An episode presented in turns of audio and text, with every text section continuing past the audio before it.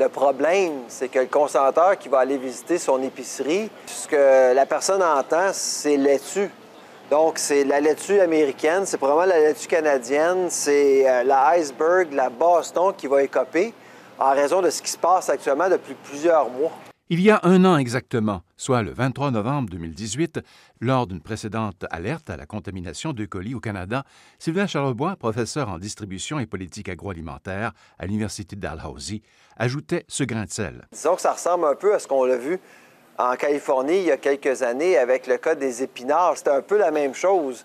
On a des pâturages euh, du bétail pas très loin, une rivière et le champ où on cultive euh, la laitue romaine.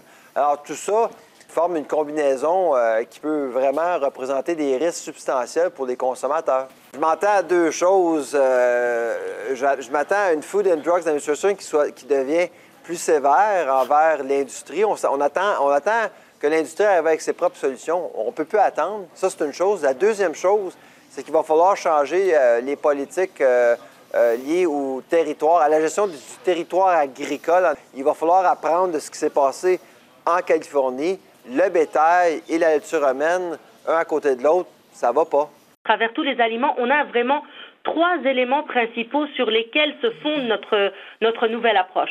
Le docteur Aline Dimitri directrice exécutive de la Direction des sciences de la salubrité des aliments à l'Agence canadienne d'inspection des aliments, explique que de nouvelles mesures en matière d'hygiène alimentaire sont maintenant en place.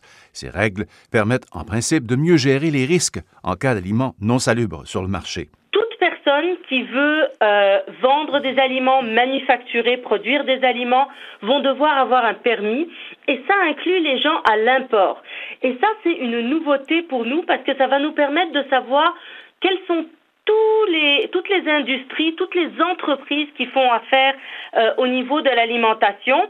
Et donc, ça nous permet de bien comprendre qui est joueur dans cet espace et de façon plus approfondie qu'on ne l'avait auparavant.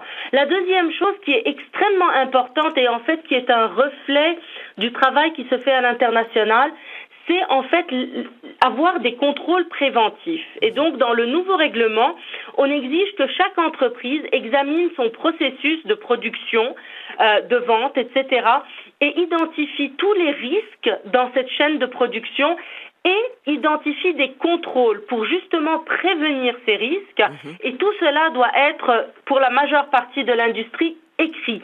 Et donc ça, c'est très important parce que ça permet à l'industrie de prendre le temps de bien réfléchir aux risques et d'identifier quelles sont les actions qu'ils doivent prendre pour justement éviter que ces risques ne se réalisent, ne deviennent une réalité.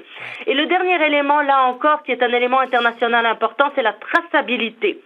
Nous avions de la traçabilité pour certains produits alimentaires, mais aujourd'hui, tous les aliments devraient avoir une traçabilité qu'on appelle, si vous voulez, un pas en avant, un pas en arrière, c'est-à-dire savoir d'où vient le produit, donc de qui vous avez acheté et à qui vous avez vendu, et maintenir l'information pour que pour qu'on puisse faire un, retour sur cette information si on a besoin de faire des investigations.